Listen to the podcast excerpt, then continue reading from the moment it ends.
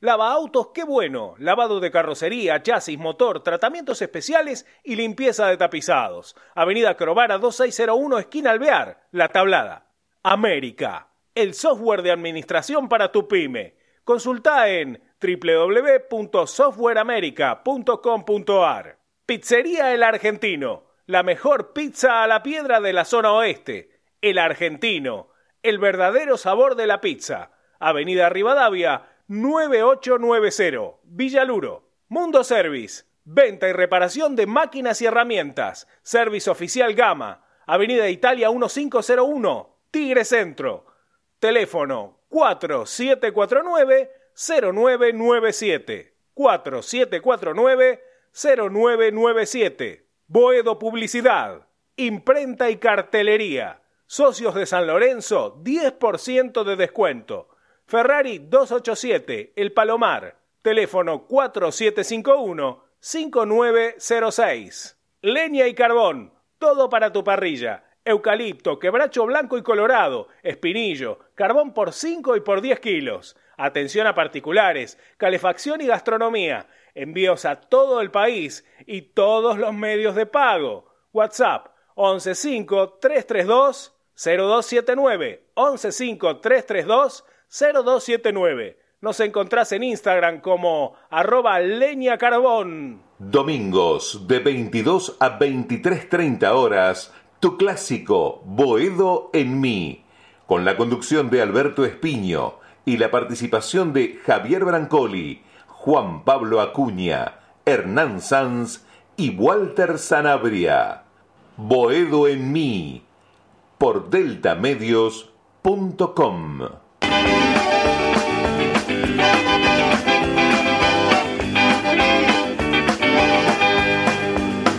Boedo en ti, boedo en mí, en el aire sin mar, en mis sueños de pan, donde todo se aclara y se vuelve al zaguán. Vivir sin voz, morir sin Dios, esquinazo al azar, soledades de bar, que Boedo y Tarija esperé hasta llorar.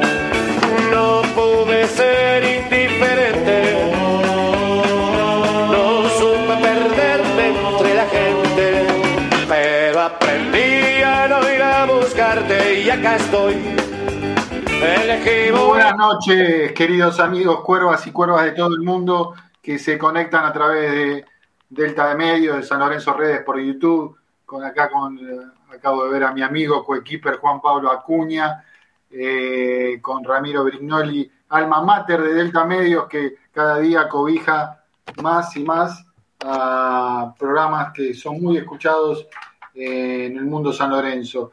Y bueno, en esta noche de domingo, eh, previo a un partido de la selección argentina del martes y posterior a un partido también de la selección argentina, pero lo que nos interesa más y estamos para hablar hasta las 23 horas aproximadamente de, de, este mundo San Lorenzo que trata de ordenarse, que es difícil, que es un barco muchas veces, eh, iba a decir a la deriva, sí, en algunos conceptos a la deriva, que trata de enderezarse en lo futbolístico, en lo institucional muy difícil, con una marcha eh, que quiero hablar con Juan Pablo, con Ramiro, eh, de qué características fueron, cómo la vieron, cuánta gente, eh, hubo bastante gente, no, no una enormidad, pero toda manifestación pública, política, es bienvenida, hay que escucharla, la comisión directiva la tiene que escuchar. Eh, estuvimos hablando con parte del oficialismo también, con parte de la oposición, qué es lo que piensa cada uno. Pablo, eh, buenas noches.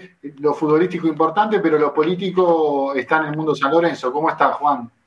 Hola Beto, ¿cómo andás? Muy buenas noches para vos, un saludo para, para Rama ahí en la operación técnica, un abrazo grande para toda la audiencia. Eh, claramente un fin de semana sin San Lorenzo es un, semana es un fin de semana atípico, ¿no? Porque nos encuentra acá, eh, quizás para hablar de fútbol, pero eh, ha, han pasado cosas en la semana, más allá del partido de la selección, que ya está clasificado al Mundial, eso está más que claro, el martes cerrará la, la etapa de las eliminatorias. Eh, y como vos bien decías, una semana en San Lorenzo que fue muy, muy movida desde el plano eh, político, con una de las primeras manifestaciones, una de las primeras movilizaciones que eh, salen desde, desde lo más recóndito de, la oposición, se puede decir, eh, también por hinchas autoconvocados, vos bien lo mencionabas recién, se hicieron escuchar un grupo de 2.000, 2.500 hinchas de San Lorenzo que se se, congregaron en, en, Avenida La Plata para terminar en Tierra Santa, ahí al 1700, en donde está el predio que hoy eh, es de San Lorenzo y donde, eh, donde el día de mañana estará levantado el, tercer estadio de San Lorenzo, para pedir, eh, en principio, elecciones anticipadas en un San Lorenzo, como vos bien decías, está a la deriva, que claramente enderezar este barco va a ser muy complejo, muy complejo, eh, se lo busca desde el lado futbolístico, con un equipo que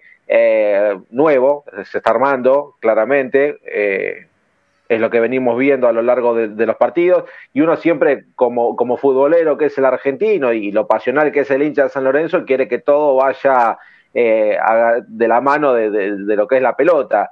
Hoy no, no se está dando, esperemos que a partir de ahora el próximo partido, que ya tiene fecha confirmada, vamos a hablar en un ratito nada más, ante Atlético de Tucumán, Troglio empieza a encontrar un poquito más la vuelta a, este San Lorenzo que hoy se encuentra lejos de las primeras posiciones, que era el objetivo del entrenador, pero que se sigue trabajando. Un San Lorenzo que tuvo una semana de trabajo doble turno, empezará una semana previa al encuentro ante Atlético de Tucumán en, en turno de entrenamiento simple, eh, y con la idea de recuperar algún jugador importante, que vamos a hablar un ratito nada más, para el ensamblado del equipo, porque eh, lamentablemente hoy uno de los jugadores que, está, lesionado es importante para San Lorenzo.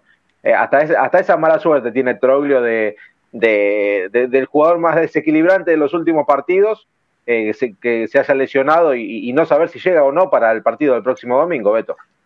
Sí, eh, buenas noches, Rama, ¿cómo estás? Quería hablar también con vos, que tenés mucha información siempre de la parte política, que cómo viste la marcha de grupos opositores. ¿Cómo estás? Buenas noches, Rama. Buenas noches, Beto. Un saludo para todos los que están en la mesa, para vos, para Juanpi, que en unos minutos se va a estar sumando eh, Javi. Em, y bueno, primero les paso a recordar a todos los oyentes o televidentes que nos pueden escuchar por www.deltamedios.com, nos pueden ver por el Twitter de arroba o nos pueden ver por el YouTube, Facebook o Twitch de San Lorenzo Redes. Una vez finalizado el programa, a los 10-15 minutos más o menos, estamos subiendo el audio de este programa a el Spotify de Delta Medios.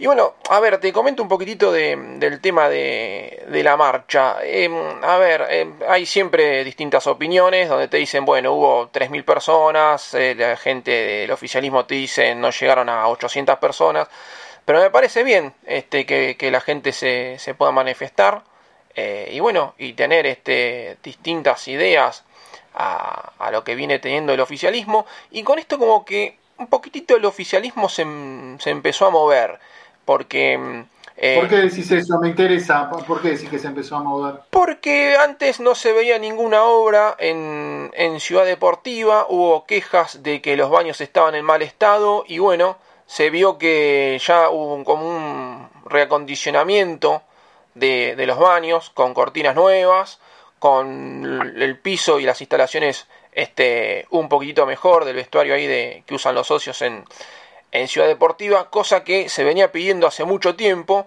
no es tampoco la gran obra, pues vamos a decir la verdad, tampoco es, la gran obra, obra, pero la verdad que eh, un club como San Lorenzo eh, te empiecen a mostrar, eh, bueno, mirá, acondicionamos un poquitito los baños, tampoco ya te digo, es, es la gran obra, pero bueno, como que pareciera ser de, con la marcha quieren empezar a dar un poco una, lavada de, cara de algo estamos haciendo. Veremos si fue solamente esto. Ojalá que sigan haciendo las, eh, las mejoras en, en, Ciudad Deportiva y bueno, veremos, veremos qué pasa. Y bueno, y también en la semana se dio que varias agrupaciones eh, van a hacer una marcha el 7 de abril a las 13 horas y es una marcha que es al Ministerio de Turismo eh, y Deportes, que es donde está eh, Matías Lamens. Es así, es una marcha bien dirigida a un, a un dirigente. 7 de abril. 7 de abril a las, a las 13 horas, eh, es un jueves. Y bueno, es así, es una marcha bien dirigida a, este, a un dirigente, porque la, la marcha pasada como que fue para todo, para todo el oficialismo. Este, algunos pidiendo elecciones anticipadas, otros pidiendo más explicaciones, pero bueno, eh, veremos esta marcha del, del, 7 de, del 7 de abril, como ya te digo, es bien dirigida a un, a un dirigente como que, eh, a ver, uno a Pomelo, a Reza Igor, como que lo ve que pone la cara, pero como este, el presidente ahora en este momento es, es Matías Lamens y por eso me parece que es la marcha dirigida el 7, el 7 de abril.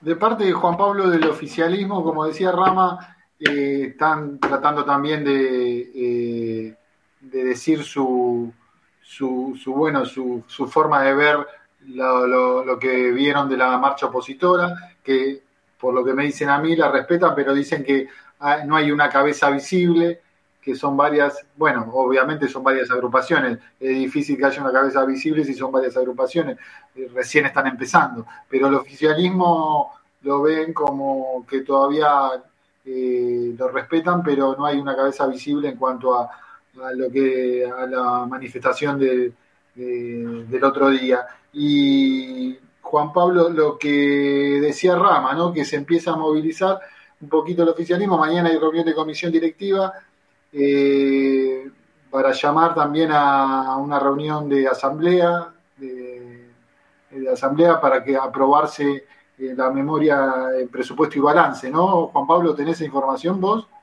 Así es, Beto. Eh, lo que quieren, eh, a ver, hacer es el día 5 de abril estar presentando, ya hacer el blanqueo de este balance, el cual eh, hay una empresa auditora que está firmando estos dichos balances luego de eh, corroborar cada uno de los datos para poner eh, en documentación eh, todos los números y así poder presentarlos. Se estima que entre martes, más tardar miércoles de la semana que estará empezando luego de las 12 horas de, de esta noche, se pueden empezar a conocer los números. ¿sí? A ver, eh, el nombre de la empresa no salió a, relucirse. Estuve averiguando, estuve hablando con gente del oficialismo, con gente de la oposición para, para tener esta información, a ver qué empresa es la que está llevando adelante la auditoría. Es una incógnita, vale decirlo, hay que aclararlo. Eh, y por lo que me dijeron por parte de la oposición es que la presentación del 5, esa supuesta presentación del balance del 5, no desactivaría de ninguna forma la manifestación del 7. ¿Sí? está eh, más que firme. Y la del otro día, eh, más allá de que muchos hinchas se han presentado y, y, que, la, y, y, que el oficialismo diga que no, no hubo una cabeza visible de esta, convocación, esta convocatoria, fue la agrupación de 18 de abril, si no me equivoco. Eh, no, 13, que, 13 de agosto. Perdón, 13 de agosto, perdón. Eh, disculpas a la gente de 13 de agosto, que eh, comenzó la, la, convocatoria por redes y bueno, la realmente se hizo masiva porque el hincha se cansó. Está más que claro, el hincha se cansó, por eso dijeron, bueno, una vez que hay una convocatoria, vamos. Y fueron 2.500, 2.000, 2.500. Y cuando sea el momento de ir al ministerio el 7 de abril, y yo creo que mucha gente de San Lorenzo que va a estar cerca de la zona céntrica eh, se va a acercar. Yo creo que va a haber más de 2.000, 2.500 personas. Yo creo que va a haber mucha gente más. Y aparte, eh, más allá de que la gente se queje, que el horario, que el lugar, es estratégico, ¿no? También, más allá de que es el ministerio, es estratégico porque es zona céntrica, eh, va a haber más medios televisivos, porque se, va a estar cortando el tránsito, va a ser un caos, un día de semana, por eso va, por ese lado. En principio, en principio, eh, a partir de esta semana se puede llegar a, a conocer algunos datos de, de, este balance 2021 que San Lorenzo tiene que presentar eh, que ya el tiempo que se le había dado a Matías Lamens en la última reunión entre la, el oficialismo y la oposición se venció, ese plazo de un mes se venció, eh, pero lo quieren presentar, es lo que tengo como información. Fecha, el 5. Después, si es más, si es menos, no lo sé, pero tienen estimado ese, esa fecha, Beto, para la presentación del balance en principio.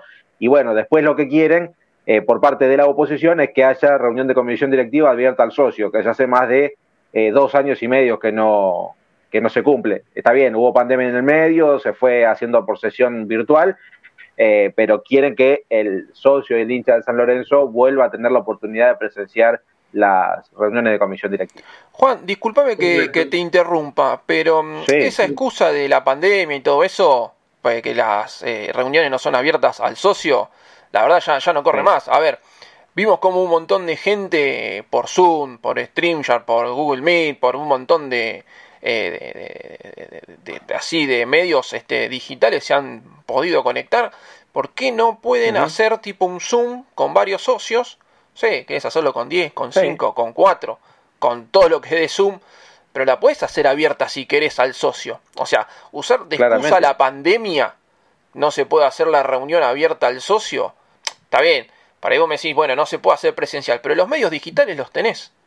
Si la querés hacer la reunión abierta al socio. Entonces, que no usen más el tema de la excusa. No, la pandemia, la hicimos. Aparte, eh, todo esto empezó en el, en el 2019 eh, la pandemia es en marzo del 2020, cuando hubo reuniones de comisión directiva, aunque sea los tres o primeros cuatro meses del 2020, tampoco era abierta al socio estas reuniones. Y ya te digo, si vos la querés hacer abierta, la puedes hacer abierta a través de un montón de medios digitales, que uno agarre y diga, bueno, soy el socio tal, número tal. Eh, ¿Querés por las dudas de que no sé, no te salga ningún loco? Bueno, déjame tu pregunta que querés hacer, porque más que me parece que es miedo a lo que puede llegar a preguntar un socio. Bueno, ya que tanto miedo tiene a lo que puede llegar a preguntar un socio, está bien, déjame tu pregunta escrita, no sé qué. Pero si quieren la pueden hacer tranquilamente eh, abierta, abierta al socio. Sí, coincido, Rama, ¿eh? coincido. Javier Brancoli, ahí está. Este, ¿Coincidís, Juan Pablo, con lo que dice Rama? Sí, por supuesto, se podría haber hecho. A ver, como en plena pandemia se han hecho eh, conferencias de prensa con los jugadores a ver, lo decimos de la, de la parte de prensa, ¿no? Que, que, se te iba dando permiso eh, para poder, poder, preguntar y demás. Lo podés hacer también, lo podrías haber hecho también con, con socios, eh, filtrando preguntas o eh, poniendo condiciones. Pero bueno, la verdad que no se hizo porque ahora le están dando la razón al socio, ¿no? Porque las cosas no estaban bien y, y, era responder cosas que quizás no, no terminaban de, cerrar en el momento del relato. Esperemos que en la presentación de este balance eh, sea algo que, que, vos, lo leas y diga, bueno, por lo menos está, está bien. Eh, sabemos que no va a dar, claramente, ¿no? Por, por los números que hoy, hoy en San Lorenzo no va a dar, pero que, que se acerque lo más posible, no quiero decir que lo van a dibujar, ¿no? Pero eh, quizás hay que ver cómo, cuáles son los números que terminan dando. ¿Qué tal, Javi? ¿Cómo estás? Este, Javier Branco le se suma hoy, como siempre, al, equipo de Bodemí. Buenas noches, querido Javi. Estamos hablando de, la marcha opositora, de la parte política. ¿Cómo estás, Javi?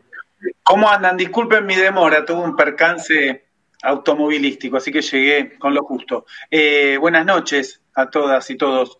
Eh, yo creo que hace dos semanas que recibimos acá comentarios en, la, en las redes, en, YouTube, este, en las redes de Boedo en mí, la convocatoria a la marcha del 23. Este, yo creo que hay dos cosas que es bueno señalar, o por lo menos subrayar, porque en ese momento lo planteamos, que es, eh, tiene que haber una convocatoria para el socio y para el hincha que sea clara, que sea transparente, quién convoca y qué pide. Y me parece que eso, por lo menos yo intenté averiguar y era no, era, era un poco opaca la convocatoria. Eh, puede ser legítima y los socios eh, de San Lorenzo tienen derecho a, hacer lo que les parezca. Lo que creo es que si convocás a otro le tenés que decir a dónde va y qué está pidiendo. Entiendo que algunas de las agrupaciones que ahí convocaban eh, tienen detrás este, otros intereses políticos y no está mal, pero bueno, ahí estaba el expresidente Fernando Miele, por ejemplo. Entonces, yo a una convocatoria que hace Miele no voy. Respeto al que vaya, yo no voy. Este, porque el Día del Hincha que festejamos en noviembre del 2000 y hasta ahora eh, se celebra de que zafamos de una privatización encubierta justamente por la gestión de Miele, que hizo otras cosas muy bien, como esta dirigencia, pero después no, y terminó mandándole la policía a los hinchas en la puerta del, nuevo gasómetro. Así que yo a esa convocatoria no voy, respeto al que va. Lo único que creo que es justo es que el que convoca diga a qué va eh, y, quién, y quién invita. Eh, por supuesto que puede haber debate, puede haber discusión, y eh, de buena leche uno cree que todo hincha de San Lorenzo quiere lo mejor para el club. Pero me parece que si te invitan a algo, tenés que saber a dónde vas. Sí, coincido, coincido plenamente con Javi. Acá la, la, convocatoria tenía que haber sido clara. Claramente la lanzaron como para que sea un movimiento por redes, ¿no? Sin, cabeza política. Pero bueno, después se terminó dando, dando a conocer quién era el que, había sacado la, convocatoria, Beto. El micrófono, Beto. Sí, sí, me pasa eso seguido cuando lo muteo. Eh, bueno, eh, como dijimos, mañana hay reunión de comisión directiva. Esperaremos, como dice Juan Pablo, está bien dateado. Este, las presentaciones del balance. Para el, para, dijiste para el día 5. 5, 5 de abril, correcto. Correcto. Bueno, después tenemos una linda nota para dentro de unos minutos, ¿no, Juan? Sí, sí, creo que sí, una palabra autorizada eh, una de, las eh, nuevas personalidades que está en San Lorenzo trabajando con, con las juveniles. Eh, una buena nota para el hincha de San Lorenzo, para que se quede, para que conozca cuál es el proyecto eh, en un ratito nada más lo vamos a tener aquí al aire con nosotros. ¿Cuál es la figura? Se le dice coordinador de divisiones inferiores, ¿no? Correcto, sí, sí, sí, coordinador de divisiones inferiores, sí. Correcto. Rama, entonces repetimos por dónde se puede, la gente puede escuchar este programa eh, por las diversas plataformas, Rama. Sí, se puede meter en el Twitter de arroba Boedo se pueden meter en San Lorenzo Redes, en el Facebook, YouTube y Twitch de San Lorenzo Redes. Y si quieren escuchar la nota, eh, todo el programa, en www.deltamedios.com. Al que no se pudo conectar al, programa, se mete al Spotify de Delta Medios y a los 10-15 minutos que terminamos el programa, ahí está está subido el mismo. Eh, acá hay uno de los puntos que mañana van a tratar en comisión directiva, que es el tema de cuota social y aranceles. Eh, ¿Se viene un nuevo aumento de, la cuota?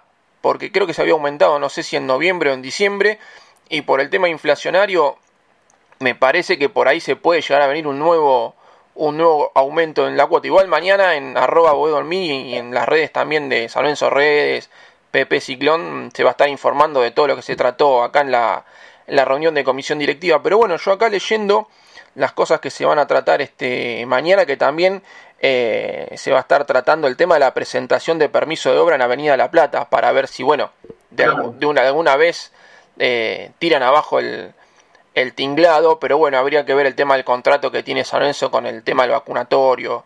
Eh, y, el fideicomiso lo dijo Juan Pablo, ¿no? También la apertura del fideicomiso. Sí, contrato de fideicomiso de, de vuelta a huevo también es otro de los, de los puntos este, que, que van a tratar, pero bueno, veremos mañana, vamos a estar ahí todos tuiteando de, qué se trató esta reunión de, comisión directiva. Correcto. Bueno, como decía, el partido contra Atlético de Tucumán está confirmado, Rama, domingo. El domingo 3 de abril, 16.30, en el nuevo gasómetro, en el Pedro Videgain. Eh, salió, hará más o menos una horita esa info y calculo que el martes ya íbamos a tener eh, la info de quién es el árbitro y, y los líneas. Bueno, ahí Juan Pablo, como dijimos, poca.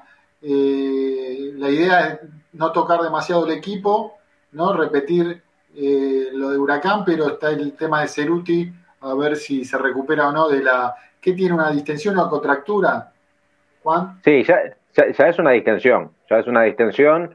Eh, había arrancado como una contractura en parte preliminar en el partido ante Huracán. Recordemos que abandonó el campo de juego en el entretiempo. Eh, y con, con, el paso de, de, los, de los días se terminó por, por conocer una, una, distensión en el bíceps femoral izquierdo. Lo que sí, eh, la recuperación es de 15 días. Desde el partido ante Huracán al próximo encuentro que San Lorenzo tendrá son 15 días. Pero, por lo que pude averiguar las últimas horas, no van a querer arriesgarlo. Si no llega, no llega.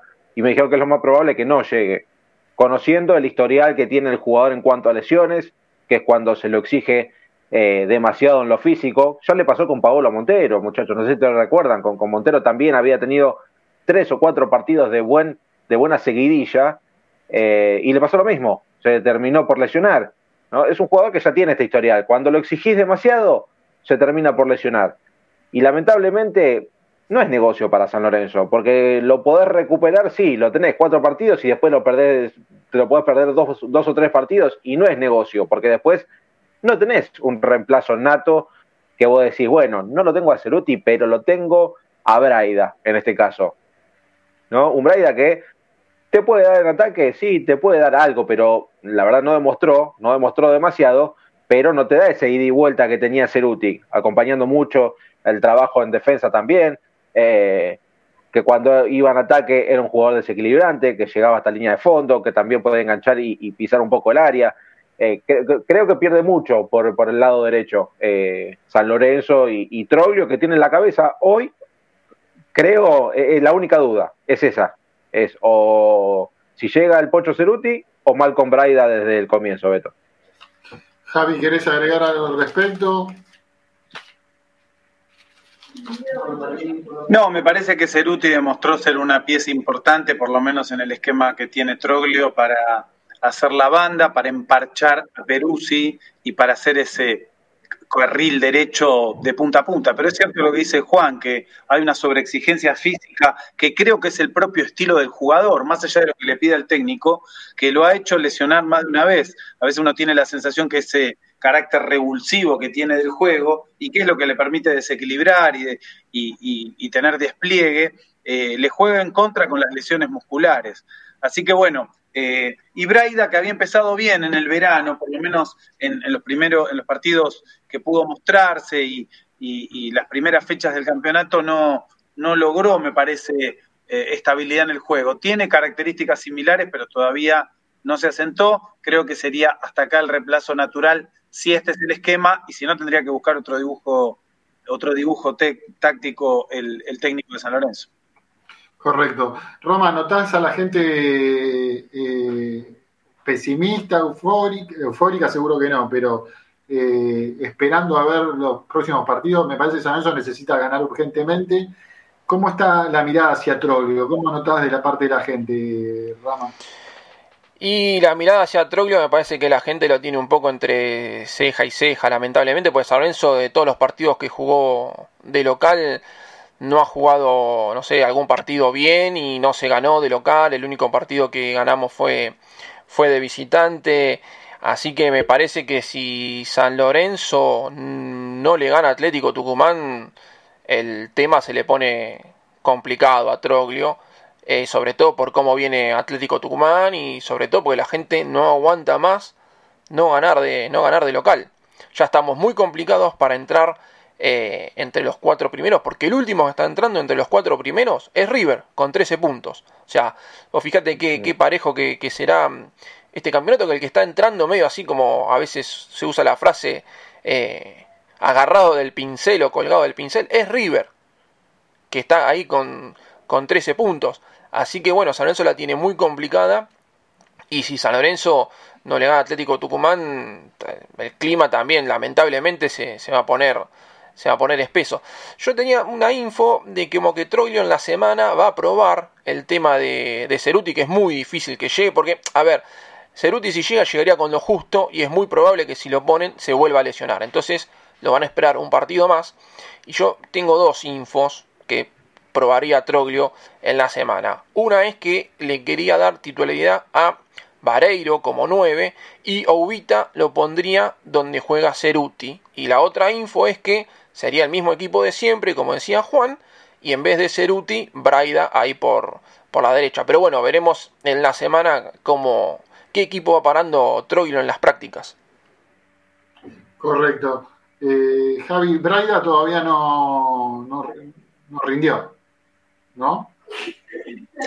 No, tampoco, me, parece que no, no tuvo tampoco continuidad como para... Me parece un jugador que físicamente demuestra estar eh, en, un, en un buen nivel, es un juego rápido, explosivo, confuso me parece todavía con, con la pelota y también tiene que tener tiempo para amalgamarse con, en este caso, con el lateral que es Peruzzi y con, y con los dos cinco, eh, tiene que construirse eso. Me parece que eso requiere tiempo y es lo que le viene pasando a San Lorenzo en los últimos años, ¿no? Esas incorporaciones tardías, jugadores que se van sobre la fecha de inicio del campeonato, jugadores que llegan y hasta que eso agarra rodaje, obviamente pasan fechas y son fechas desaprovechadas, eh, no digo puntualmente por lo de Breida, sino porque el equipo no termina de armarse.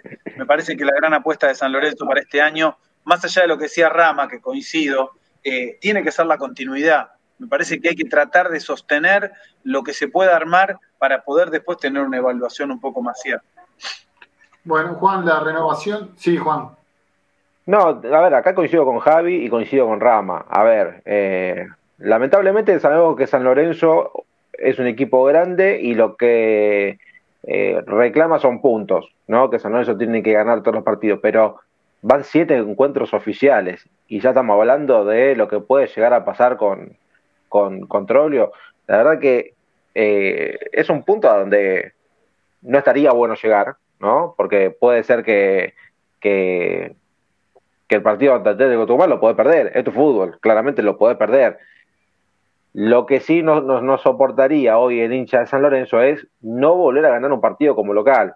Eh, que, la verdad hace mucho que no le das una, alegría, no pudiste ganar el clásico, eh, que la gente bastante bien se lo viene soportando, eh, pero poner sobre la mesa ya una, posible continuidad o, estar hablando de que se lo empezará a mirar de reojo a Montero, la verdad que no, no, no está bueno, no está bueno, pero si los resultados no acompañan, eh, hoy, repito, lo que, lo que te demanda San Lorenzo son resultados. La idea de la dirigencia es que, Montero, eh, perdón, que, que Troglio cumpla su, su año de contrato, eh, tener un, un, buen mercado de pases en junio, con muchos jugadores que se van a ir, con contratos que van a, dejar de estar en San Lorenzo, contratos onerosos, firmados por el señor Marcelo Tinelli, hay que decirlo, eh, y que, bueno, tratar de armarle un buen equipo a Pedro Troglio pensando en el próximo semestre del año.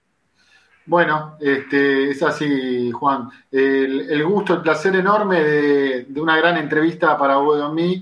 eh, ya estamos conectados con el coordinador general de divisiones inferiores el querido Fernando Verón, que cuando hablábamos con Seto en una entrevista hace un tiempo y también fuera de micrófono, eh, y la directiva era siempre el primer, el, primer apuntado para eh, ocupar el lugar que dejaba Cuchunchoglu, Fernando Cuchunchoglu, y la verdad que un tipo tan identificado con San Lorenzo, eh, que cada palabra que, que transmite Fernando Verón transmite San Lorenzo. Es un placer enorme y tenerlo para charlar, aunque sea un rato, 15 a 20 minutos, del diagrama que está pensando para este nuevo esquema de visiones inferiores de fútbol amateur.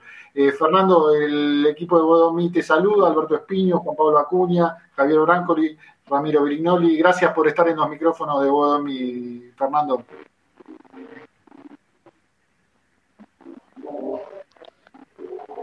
¿Qué tal? Buenas noches. Bueno, un saludo grande para todos. Un poquito, tal vez un poquito de delay, pero, pero eh, nos vamos a comunicar bien, seguramente. Fernando, bueno, mañana, eh, empezando por lo de ayer, una gran jornada de, divisiones inferiores con cuatro triunfos con Ultra Huracán, un empate, una derrota, una buena, una buena performance del fútbol amateur ayer de San Lorenzo, Fernando.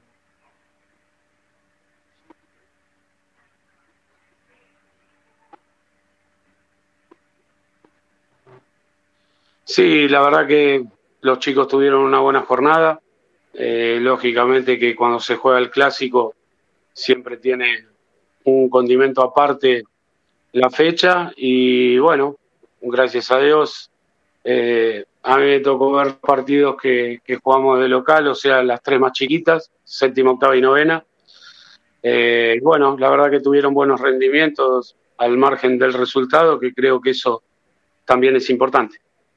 Sí, Fernando, cuando estabas en Independiente y San Lorenzo, todos te pedíamos a vos, la gran mayoría del pueblo sanlorencista, para que ocupes las divisiones inferiores. San Lorenzo necesitaba una renovación, más allá del buen trabajo en varios aspectos de Fernando Conchunchoglu, eh, se te nombraba y, por fin llegaste a San Lorenzo. ¿Con qué te encontraste eh, este San Lorenzo de la otra, de la otra este, etapa donde estuviste en San Lorenzo de Almagro, de la mano de Calabria, que te trajo al club cuando, en, tus inicios. ¿Con qué San Lorenzo te encontraste en esta etapa, Fernando?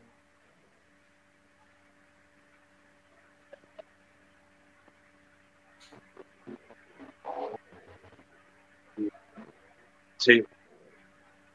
Entré a San Lorenzo, o llegué a San Lorenzo de la mano de Ricardo Calabria allá por el año 92 y me fui en el 2008. Ah, estaba un poquito dificultosa la comunicación, vamos a tratar de, de, restaurarla si no intentamos por celular, chicos. Eh, ¿Qué te parece, Rama? Sí, Beto, no, no hay problema. Este, ni bien, bueno, se vuelva a conectar, ahí lo pongo acá en, eh, en vivo y bueno, y si no, vemos a ver si, si lo sacamos ahí por, por celular. Pero sí, sí, tenía un poquito de delay hasta que se terminó cortando. Bueno, eh, Juan. Ahí, ahí, ahí lo tenemos de vuelta, ahí lo voy agregando, a ver si está un poquito mejor. No, ahí se fue. Bueno, se fue. No, bueno, mientras tanto esperamos, no, esperamos, esperamos, no, no vamos a, Beto, si querés eh, salir de, de, de, pantalla para comunicarte por, por línea telefónica, dale. Eh. Nosotros acá te, hacemos el aguante para tener una mejor eh, comunicación con, Fernando y, poder aprovechar una nota importante, ¿no? Que, a ver, en lo poco que, había dicho, eh, se, nota que, en San Lorenzo viene, viene, un trabajo importante desde abajo. Creo que ahí, Beto, lo, tenemos a, Fernando, creo que ahí nos está escuchando nuevamente. Bueno, Fernando, ¿cómo te va? te saludo. gracias por, por estar acá nuevamente. Eh, bueno, Beto antes te preguntaba eh, cómo, desde tu llegada, en los principios de enero en San Lorenzo, cómo, cómo encontraste el club, cómo encontraste las inferiores, qué es lo que eh, venís estudiando en cuanto a los chicos, hablaste de las inferiores, de las formativas hace un ratito, ¿cómo, cómo ves el futuro inmediato en San Lorenzo en cuanto a los chicos que están siendo parte de las divisiones inferiores? Sí. Sí, sí.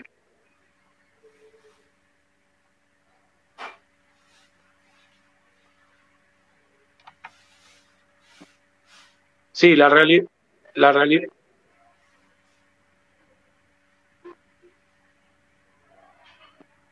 A ver, me encontré un. Yo me fui en el año 2008. Y bueno, nivel infraestructura, el club ha cambiado mucho, ha mejorado. El tema de pensión, lo mismo. La verdad que hoy la pensión de San Lorenzo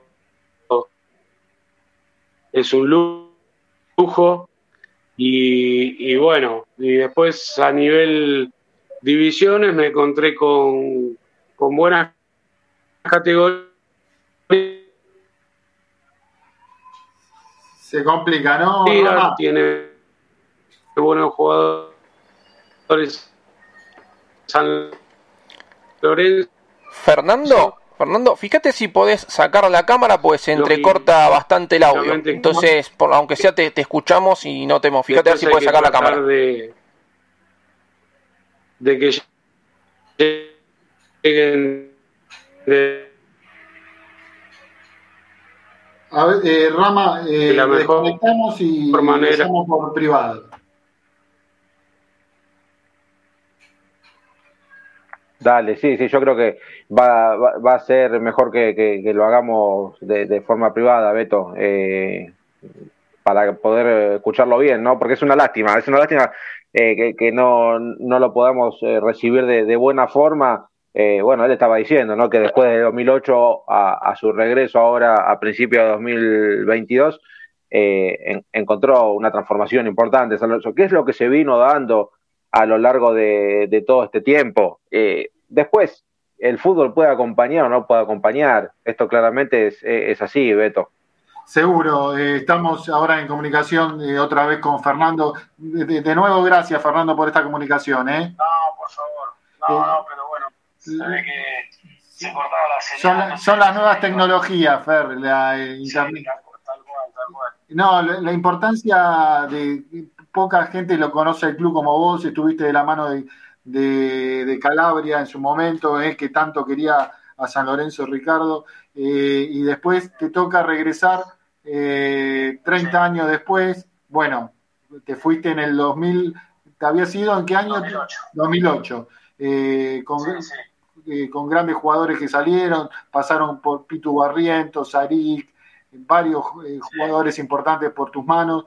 la verdad que estuve escuchando algunas entrevistas mismas que te hicieron en el mundo independiente y la verdad que que uno sueña y estoy muy contento con esta llegada nuevamente tuya a San Lorenzo. Hablábamos de, anteriormente de la, buena jornada de ayer con Huracán, que eso estimula a los pibes en un clásico. Y que te, preguntábamos Juan Pablo y yo, Beto Espiño, eh, ¿con qué San Lorenzo te encontraste, Fernando, en esta segunda etapa? decía, que a nivel de infraestructura, lógicamente que lo encontré muy cambiado. Eh, el tema de la pensión, hoy la verdad que la pensión es un lujo me acuerdo que en otras épocas eh, hemos perdido jugadores por, por el tema de la pensión, porque vos no te olvides que eh, los padres tienen que dejar a sus hijos ahí y lógicamente eh, tiene que estar todo punto como para que de repente el chico que viene a la pensión tenga no solo una buena estadía, sino la contención necesaria,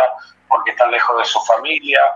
Y me encontré después a nivel general con, con buenas categorías, hay buenos jugadores y como te decía antes, eh, la idea es, bueno, de la mejor manera para que el jugador de fútbol juvenil pueda llegar a reserva y después, bueno, ahí ya agarra, lo agarra el entrenador de reserva, en este caso Pipi, que, que tiene que hacer lo mismo para que el jugador llegue mejor preparado a la primera división. Yo creo que la realidad del fútbol argentino hoy en cuanto al tema de pandemia y al cuanto al tema económico, por ahí a los chicos los hizo saltar etapas y terminaron, eh, no porque no tengan condiciones, no, porque si están en una primera división es que las tienen, pero muchos por ahí tuvieron que, tapar agujeros de, de, aquellos jugadores que se contrataban antes y hoy no se pueden contratar. Entonces, la idea es que que lleguen lo mejor preparado a la primera división del club. Eh, te, notamos motivado, entusiasmado en esta nueva etapa, Fer. Sí, seguro, seguro, porque bueno, para mí volver a San Lorenzo eh, fue muy importante, es el club donde comencé, el club donde todo el mundo sabe que yo soy hincha, mi familia lo mismo, entonces bueno, eh, hay un sentimiento muy grande y lógicamente que uno quiere que, a San Lorenzo le vaya lo mejor posible. Entonces, desde el lugar que, nos toca a cada uno, tratar de aportar el granito de arena como para que de repente San Lorenzo pueda seguir creciendo. Javi. Hola Fernando, muy buenas noches, gracias por atendernos nuevamente. Eh, te quería preguntar por, por un, casi un lugar común, ¿no? Un, comentario, una referencia importante que se hace con las divisiones inferiores y es el trabajo sobre la técnica del juego, ¿no? Como que pareciera que los jugadores eh, llegan con una gran exigencia física y también con mucho orden táctico, pero a veces pareciera, no sé si esto lo compartís o no, que hay carencias técnicas, ¿no? Como cabecear, como pegarle con las dos piernas, este, como gambetear. Eh, se trabaja, qué lugar, qué importancia le das vos a ese trabajo sobre la técnica del juego en las divisiones inferiores. Mira, eh, lógicamente que se trabaja, acá se trabaja todo, se trabaja en todos los aspectos y en todos los clubes se trabaja en todos los aspectos. Lo que pasa que después, cuando el jugador llegue a primera división, el ritmo de la primera división es tan vertiginoso que muchas veces parece como, el, como que el jugador no haya entrenado ciertas eh, cosas eh, de base. Y no, nada que ver, todos trabajan en la técnica, todos trabajan, por ejemplo, en la definición y después ves que por ahí un jugador viene en primera división, viene apurado y define como viene y obviamente que, que, que no termina la jugada de la mejor manera.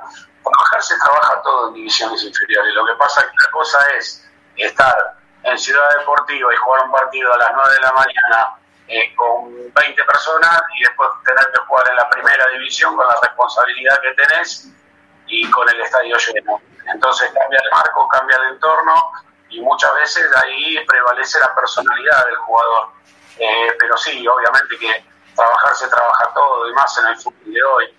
Lo físico, eh, lo técnico, lo táctico, lo anímico. Hoy, hoy no te alcanza nada más que con jugar bien. Yo siempre hablo con los chicos que hoy para, para ser un jugador de elite tenés que entrenar mucho, tenés que trabajar mucho, tenés que descansar, te tenés que alimentar bien, porque los tiempos han cambiado. Entonces, eh, años atrás el que jugaba bien, por ahí con eso solo le alcanzaba. Pero hoy no, hoy cambió todo y bueno, hay que estar preparado para lo, para lo que viene en primera división. Sí, eh, estamos hablando con Fernando Verón, eh, nada más y nada menos que el coordinador de general de divisiones inferiores de San Lorenzo de Almagro. Eh, cuando estabas en Independiente o mismo ahora eh, que estás en el club, Fernando, eh, ¿en qué lugar San Lorenzo en cuanto a estructura, en cuanto a estructura para darle a los pibes, para desarrollar toda la faceta que se necesita tener para un buen trabajo con los, con los chicos? San Lorenzo, ¿en qué, en qué no decir en qué puesto, pero está dentro de los mejores, está para competirle a Boca y River, está, sabemos que Vélez Independiente laburan bien, vos decís que todos laburan en general, todos los clubes laburan bien, pero San Lorenzo, ¿cómo está en ese, en, ese nivel? Mira, San Lorenzo tiene una buena infraestructura, lo que pasa es que los demás te sacan una ventaja. Por ejemplo, Boca trabaja en Ezeiza y es un predio especialmente para fútbol. Claro. Eh, River en Ezeiza y tiene su predio para fútbol. Independiente tiene su predio de fútbol en Domínico. Eh, Vélez tiene allá en Parque Leluar eh, el predio que es todo fútbol. Y en San Lorenzo vos tenés no solo fútbol, sino que tenés toda la disciplina del club. Entonces, y, y es el estadio. Entonces, eh, son cosas diferentes, son cosas distintas. Cuando vos tenés un predio con 10, 11 canchas de fútbol, lógicamente que te maneja de otra manera. Acá en el club, eh, a las, las, canchas donde entrena el fútbol juvenil, también son canchas que usa el fútbol infantil a la tarde, la escuela de fútbol, eh, por ahí entrena femenino, eh, o sea, hay un montón de disciplinas que, que, todos se manejan con la misma cancha, esto es lo mismo que la cancha principal, la número uno, que es donde se juegan los partidos, ahí juega la reserva, juega el femenino, juegan las divisiones inferiores, entonces es mucha baqueta lo que, la, que, la que tiene San Lorenzo en cuanto al tema, al tema canchas. Los demás por ahí te sacan esa ventaja de que tienen un premio exclusivamente para eh, las divisiones inferiores y lo que es reserva y primera. Sí. Javi. Recién decía Fernando que además de trabajar lo técnico, lo táctico y todo lo demás, se trabaja la mentalidad y lo anímico, ¿no? Uno reconoce eso, ¿no? En jugadores que, que uno los puede ver como proyectándose bien, pero que tienen ese miedo escénico. ¿Cómo se trabaja eso? ¿De qué manera se trabaja para formar a, juveniles que tengan la capacidad de soportar la presión, llegado el momento de jugar en la primera de San Lorenzo? Mira, el trabajo es entre todos, eh, coordinador, entrenador, preparador físico, eh, la gente obviamente que trabaja en la parte de psicología del club, eh, la, gente que normalmente ponele a los que les toca estar en pensión en la contención que tienen con la gente que trabaja ahí. Es un trabajo entre todos. hoy por hoy la realidad del chico que juega al fútbol no escapa al chico que no juega al fútbol y el adolescente de hoy tiene un montón de problemas y un montón de conflictos que hay que estar atentos, porque como digo siempre no es nada más que lo que pasa dos o tres horas en una cancha de fútbol en un entrenamiento, sino que eh, la vida de cada uno de esos chicos continúa. Entonces, bueno, hay que estar atentos y entre todos tratar eh, de darle ese apoyo y esa contención que necesitan porque bueno, después tienen que ser fuertes para, para afrontar lo que vienen.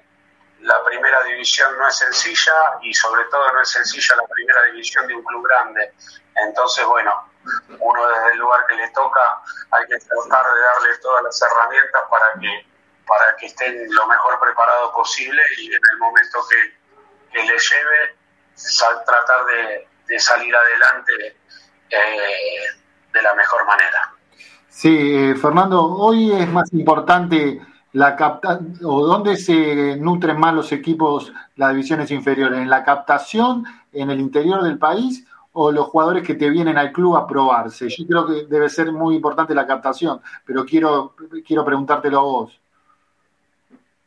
Mira, la captación obviamente que es importantísima y es donde uno se tiene que mover y, hacer un trabajo fuerte y donde tiene que tener los recursos, porque eh, hay clubes que, tienen mucho presupuesto para el tema de captación y si vos medianamente no tenés un presupuesto, los mejores jugadores se los queden los demás. La realidad es esa. Eh, pero bueno. Hoy San Lorenzo, ¿cómo está en ese tema, Fer? ¿Cómo está en presupuesto? ¿Cómo está en presupuesto? No, bueno, eh, hemos hablado con la parte dirigencial, lógicamente que la gente del área de captación tiene armado ya todo el cronograma del año eh, y bueno, vamos a tratar de, salir a, buscar a, no solo en el interior del país, sino también acá o en Gran Buenos Aires, porque a ver, todo esto arranca en el, en el fútbol infantil, que es la base de la pirámide, con el tema de los baby fútbol. Eh, ahí hay que moverse mucho, ahí hay que, hay que traer los jugadores desde chiquito, porque bueno, eh, normalmente esos jugadores cuando empiezan al club son 100% de San Lorenzo, eh, porque como vienen de los baby fútbol y no hay representantes por ahí intermediario de por medio, distinto cuando ya vos vas a buscar un, jugador afuera que o tú haces un convenio con el club de origen, eh, bueno, cuando vos lo traes del baby fútbol, el jugador es 100% del club. Entonces ahí es donde tenés que, trabajar fuerte y después sí, lógicamente que tenés que salir a buscar al interior eh, lo que necesitas. Sí. Yo escuché en una nota que también te ibas a apoyar un poco en las peñas, ¿puede ser? Sí, sí, la gente de captación ya ha hablado con un, varias peñas, San Lorenzo tiene peñas en todo el país y eso es importante. Entonces, bueno, eh, a las pruebas que, iremos a hacer a las provincias, también lógicamente que, participarán las peñas y, haremos lugar, haremos pruebas en los lugares donde, donde están las peñas de San Lorenzo, que eso también, también es importante. Sí, sí, sí. No sé si Juan Pablo, Rama o Ramiro Brignoli quieren hacer una pregunta. Sí, Beto, yo le quería preguntar a, a Fernando si él estaría de acuerdo, si en algún momento eh, que volvieran a jugar como era antes, el partido de reserva y después el, partido de primera, porque vos en algún momento eh, comentaste que no es lo mismo jugar un partido con 20 personas a jugar un partido, no sé, a lo mejor un partido de, reserva cuando juega eh, al mismo momento, o sea, al mismo día y en la misma cancha que el equipo de primera, ya bueno, no se juega estadio lleno, pero por ahí a lo mejor con 10.000, 15.000 personas el jugador me parece como que va formando un poquito esa presión para después cuando debuta en primera no tener tanta presión, estar acostumbrado que es la cancha de primera, estar acostumbrado con, a jugar con mucho más público que, jugar con esas, con esas 20 personas que vos comentabas. Mirá, para mí eso que mencionás vos, para mí es fundamental y es clave en la etapa final de la formación del jugador. Eh, como vos decías, eh, jugar un partido de preliminar eh, para los chicos es algo importantísimo. Lamentablemente acá, con el tema de, de lo que cuesta abrir los estadios, de la infraestructura por ahí que tienen los estadios, que por ahí no tienen vestuario como para cuatro equipos, se te complica jugar. Antes era mucho más sencillo, pero para mí es clave para mí es clave. El día que entiendan que la reserva tiene que jugar de preliminar de la primera en el estadio y con gente, y seguramente a los jugadores le va a hacer muy bien. Porque como hablábamos antes, eh, el otro día, por ejemplo, se jugó el clásico San Lorenzo Huracán. Y si bien eh, fue gente a la ciudad deportiva, eh, ese partido se jugó a las 9 de la mañana. Y lamentablemente en ese horario la concurrencia no puedes escuchar. Y para el tipo es muy importante. Y aparte el, chico que viene de inferiores el sueño es jugar en el estadio de primera, no jugar en la cancha auxiliar donde, donde jugaste toda tu vida desde infantil hasta cuarta división eh, en la cancha de divisiones inferiores y después llegas a reserva y seguís jugando en la misma cancha. No, el chico quiere jugar en el estadio de primera. Entonces, bueno, sería bueno que, que se vuelva a jugar de preliminar la reserva previo a los partidos, sobre todo para la formación del jugador. Es muy importante. Sí. Eh, Javi, Juan Pablo. Yo te quería hacer, no sé si una última, pero bueno, ya por lo menos de mi parte. Eh, algunos oyentes dicen que, que, sería interesante que un técnico de las divisiones inferiores fuera progresando hasta llegar a primera junto con los jugadores que forma. No sé si estás de acuerdo con esto y con la idea bastante repetida también de que una, institución tiene que tener un estilo de juego en todas sus divisiones, ¿no? Para llegar a primera con ese estilo. ¿Todo esto te parece posible en un fútbol y en, San Lorenzo, que ha cambiado técnico cada seis meses por lo menos? ¿Es posible mantener una línea de juego desde las inferiores hasta primera? Eh, ¿Cómo lo ves eso, Fernando? Mirá, yo creo que en los clubes grandes es muy difícil. Es muy difícil por los procesos de, los entrenadores. No sé, a mí, por ejemplo, en el club que me tocó estar antes, en Independiente, hubo entrenadores que por ahí estuvieron tres meses. Se va un entrenador, viene otro, y mucha coherencia hay veces que no hay en el fútbol argentino. Eh, entonces pasar de un extremo al otro y andar cambiando eh, eh, cada, no sé, no te digo que cada tres, pero cada seis meses de estilo, de manera, de forma, eso se puede hacer en un club donde de repente tenga otra estructura, tenga otra, por ejemplo, no sé, por ponerte un caso, eh, Lanús trabaja de esa manera, Vélez trabaja de esa manera, pero no son San Lorenzo, no son River, no son Boca. Los clubes grandes es otra cosa. Eh, esto no quiero decir que Vélez o que Lanús eh, eh, sean clubes chicos ni nada. Yo lo que digo que en los cinco grandes del fútbol argentino cuesta mucho manejarse de esa manera. Lo que sí podés tener es una idea y una línea general de juego de, reserva para abajo. Pero ya involucrar a la primera es medio complicado por los tiempos de los entrenadores de primera. Sí. Salvo River, ¿no? Perdón, salvo River, ¿no, Fernando? Que tiene una continuidad de hace ocho años. Sí, los River lo que tiene es una continuidad del entrenador de primera, pero no una continuidad en divisiones inferiores. Eh, de hecho, acaba de cambiar el coordinador este año. Eh, y bueno, y todas las categorías de River no juegan como fue la primera. Entonces, bueno, eh, lo que tiene River es la continuidad en el entrenador de primera pero después en cuanto a las divisiones inferiores eh, ha cambiado y lo va modificando y, no tiene toda la misma manera de jugar. Y en cuanto al tema que me preguntabas de, preparar entrenadores para la primera división, eh, hay, a ver, yo por ejemplo, dentro del, del, plantel de entrenadores que hay ahí en San Lorenzo, la mayoría son todos entrenadores de fútbol juvenil y formadores de fútbol juvenil. Y la primera división por ahí es otra cosa. Eh, y bueno, hay que ver si, si alguno está pensando en dar el salto. Eh, hay gente que trabaja hace muchos años en el fútbol juvenil. Yo creo que hoy en el fútbol argentino es medio difícil armar esa estructura que, vos comentabas antes. Eh, no es imposible, pero tiene que ir todo muy de la mano y, y, como digo yo, los proyectos tienen que ser de los clubes, no de los entrenadores y bueno, eh, apuntar al proyecto que le parece, buscar su técnico de primera, buscar su técnico reserva, buscar su coordinador, y ahí decir, bueno, no nos moveremos de esto durante, no sé, un tiempo. De esa manera lo veo probable, si no, es muy complicado. Sí, en una nota uno investiga, más allá de que uno te conoce mucho, Fernando, por, por tu eh, trayectoria en el fútbol, eh, ve notas que hiciste anteriormente y me gustó en una entrevista que hiciste en, el mundo independiente que dijiste, bueno, muchas veces los, los técnicos se, se apropian de que yo saqué a tal jugador o aquel es por mí que llegó a primera y este pero algo algo habrá en el Independiente llegaron muchos chicos con mucha proyección, acaba de vender varios jugadores. Este, ¿cómo, te situás en ese aspecto? Mirá, yo, a ver, eh, yo siempre digo lo mismo. Vos hoy estás hablando con Fernando Verón, pero con Fernando Verón trabajan 25 personas. Eh, no es el trabajo de Fernando Verón, sino que es el trabajo de todos. Eh, lógicamente que van pasando por las manos de uno.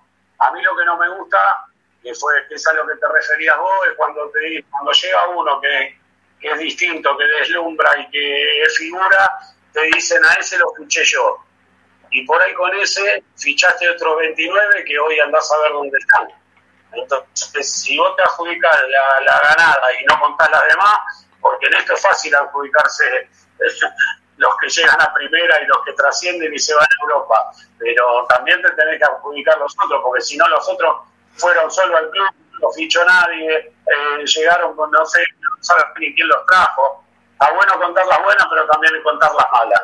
Sí, Fernando, viste que en algunos puestos, que también en una entrevista vos decías que no era fácil encontrar volante por izquierda que haga la banda, este, eh, después, también en el mundo San Lorenzo, yo te quiero hacer una pregunta puntual.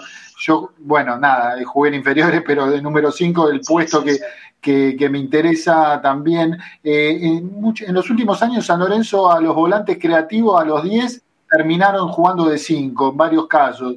Eh, y a mí, es mi juicio subjetivo y personal, no terminan de afianzarse porque no se sabe si son cinco, si son cinco creativos. Eh, ¿cómo, cómo, cómo, te gusta pensar ese esquema? Porque... Eh... A, mí me gusta, a mí me gusta pensar un esquema clásico para las divisiones inferiores. ¿Clásico en qué sentido? Y si, si vos me preguntás, a mí me gusta jugar con un 5, con dos volantes internos y con un 9 que sea referencia y con dos delanteros por afuera. Eh, yo creo que si vos jugás 4-3-3 más agregándole la posición del enganche, que por ahí invirtiendo el triángulo de la mitad de la cancha, jugás con dos volantes y un enganche, eh, yo creo que ahí tenés cubierto todas las posiciones para primera división. Después, lógicamente, que el técnico de primera división va a jugar con el dibujo y con el sistema que, que le parezca.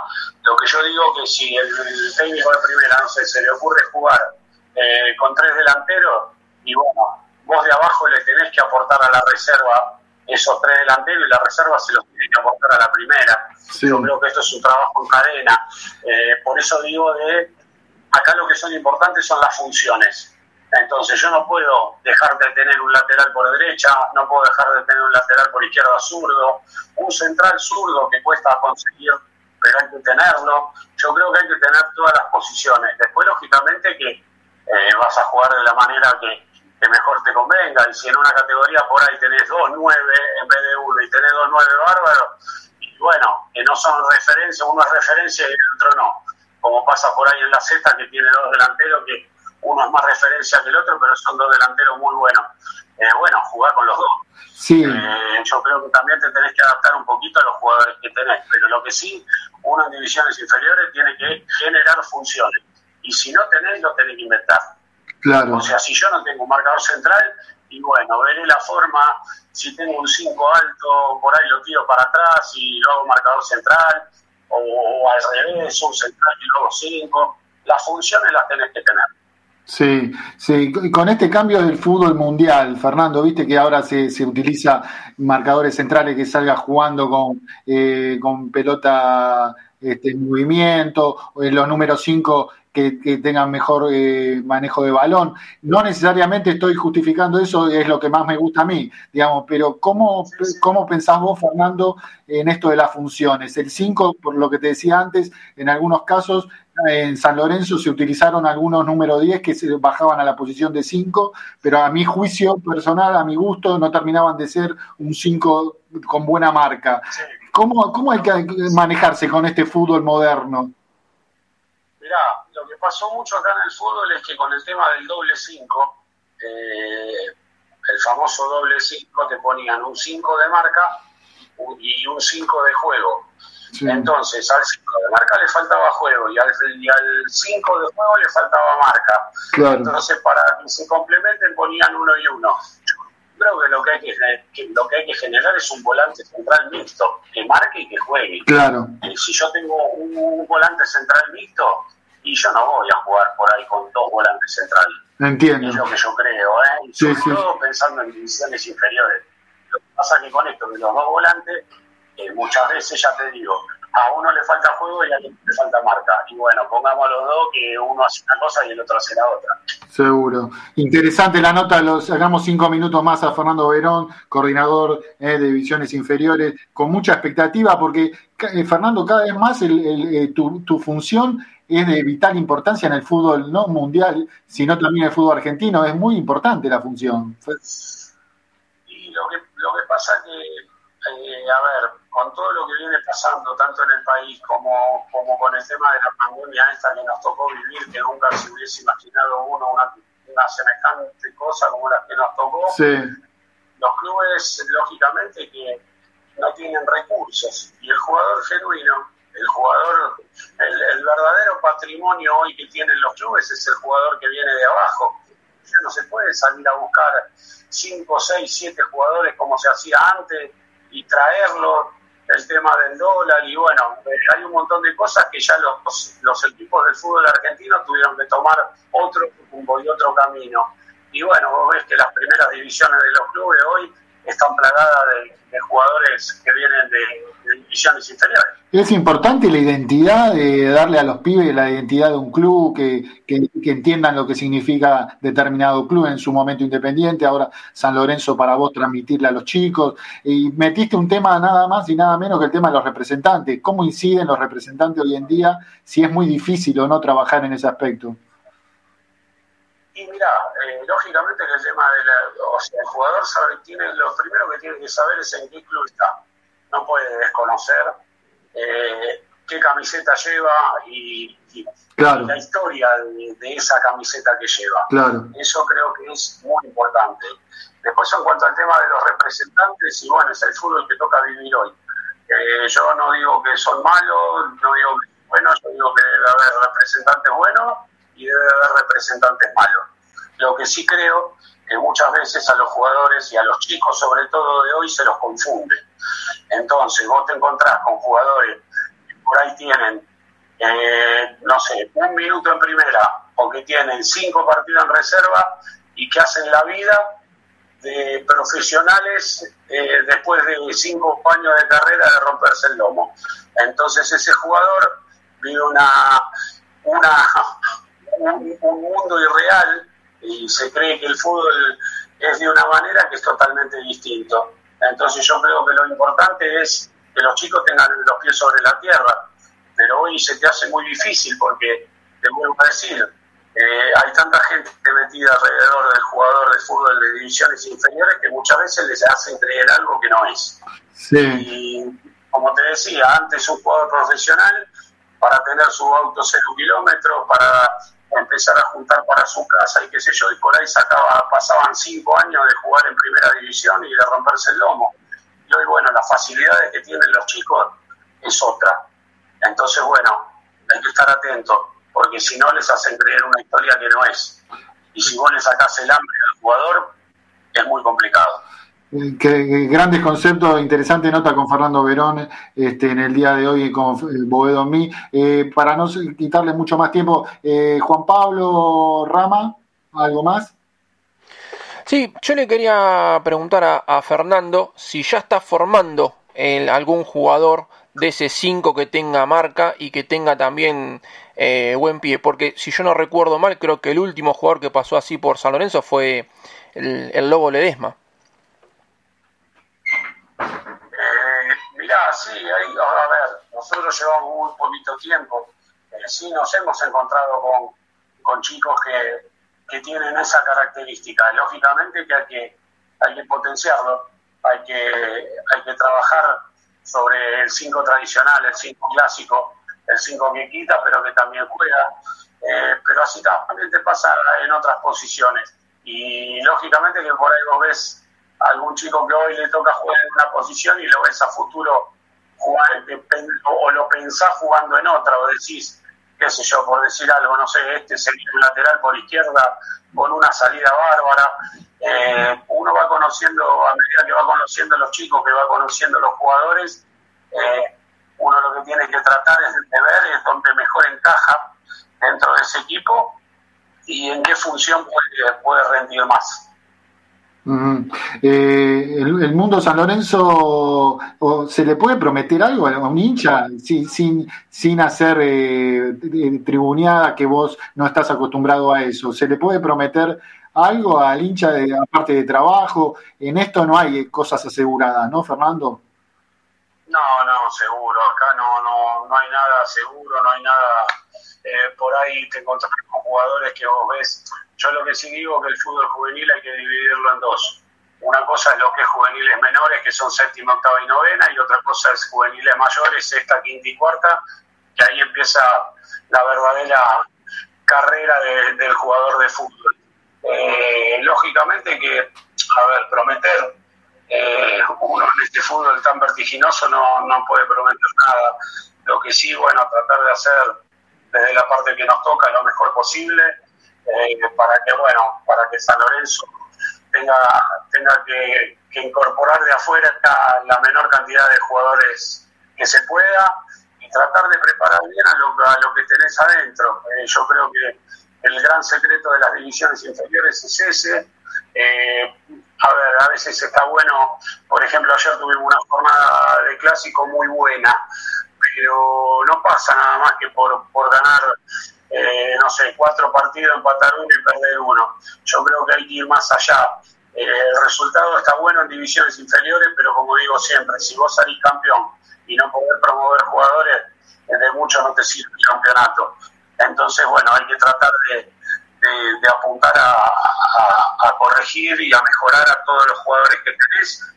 Y bueno, ojalá que sabemos que todos no van a llegar, pero bueno, ojalá que la mayor cantidad posible tenga la posibilidad del día de mañana jugar jugar en un club tan lindo como San Lorenzo. Fernando, las dos últimas y agradeciéndote enormemente esta, comunicación con vos, eh, ¿San Lorenzo es un club apetecible hoy para, vos dijiste en algún momento y, eh, que la infraestructura no estaba acorde, tal vez en una época, el tema de la para que duerman los chicos del interior. Hoy, hoy los chicos quieren venir a San Lorenzo o, todavía hay que trabajar mucho para, en ese aspecto? No, no, lógicamente que sí. San Lorenzo hoy, hoy está bien parado y, San Lorenzo ha mejorado mucho eh, con el correr de los años. Eh, lo que pasa que, bueno, la parte económica tiene mucho que ver.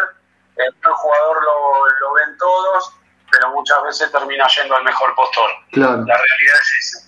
Entonces, bueno, hay que tener los recursos como para de repente pelear con aquellos que tienen eh, la, infraestructura y los recursos como para que esos jugadores, como uno llama, distintos, y los pueda tener San Lorenzo.